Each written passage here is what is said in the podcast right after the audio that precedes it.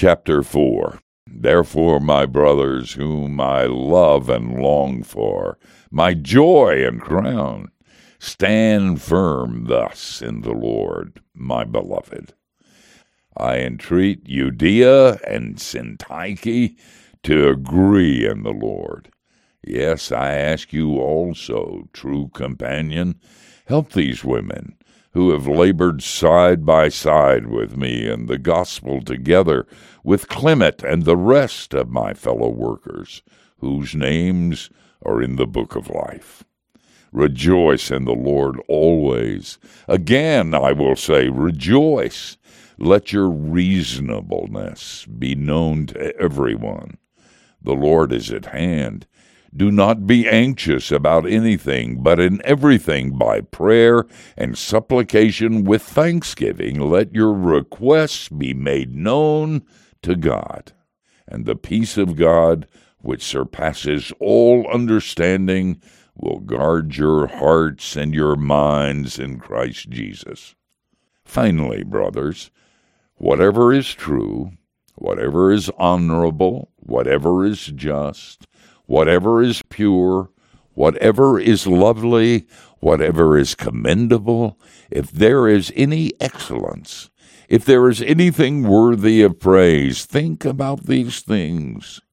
What you have learned and received and heard and seen in me, practice these things, and the God of peace will be with you. I rejoiced in the Lord greatly that now at length you have revived your concern for me. You were indeed concerned for me, but you had no opportunity.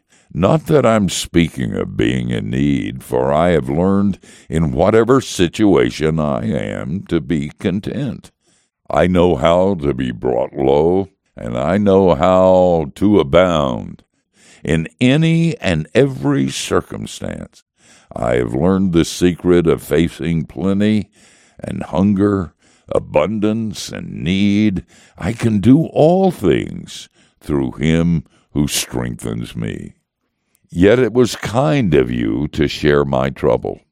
And you Philippians yourselves know that in the beginning of the gospel, when I left Macedonia, no church entered into partnership with me in giving and receiving except you only.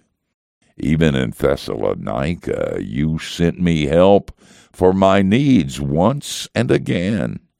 Not that I need the gift, but I seek the fruit that increases to your credit. I have received full payment and more I am well supplied, having received from Epaphroditus the gifts you sent, a fragrant offering, a sacrifice acceptable and pleasing to God.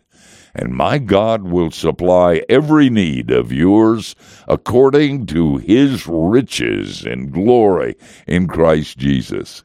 To our God and Father be glory forever and ever.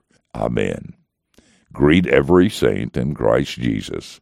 The brothers who are with me greet you. All the saints greet you, especially those of Caesar's household.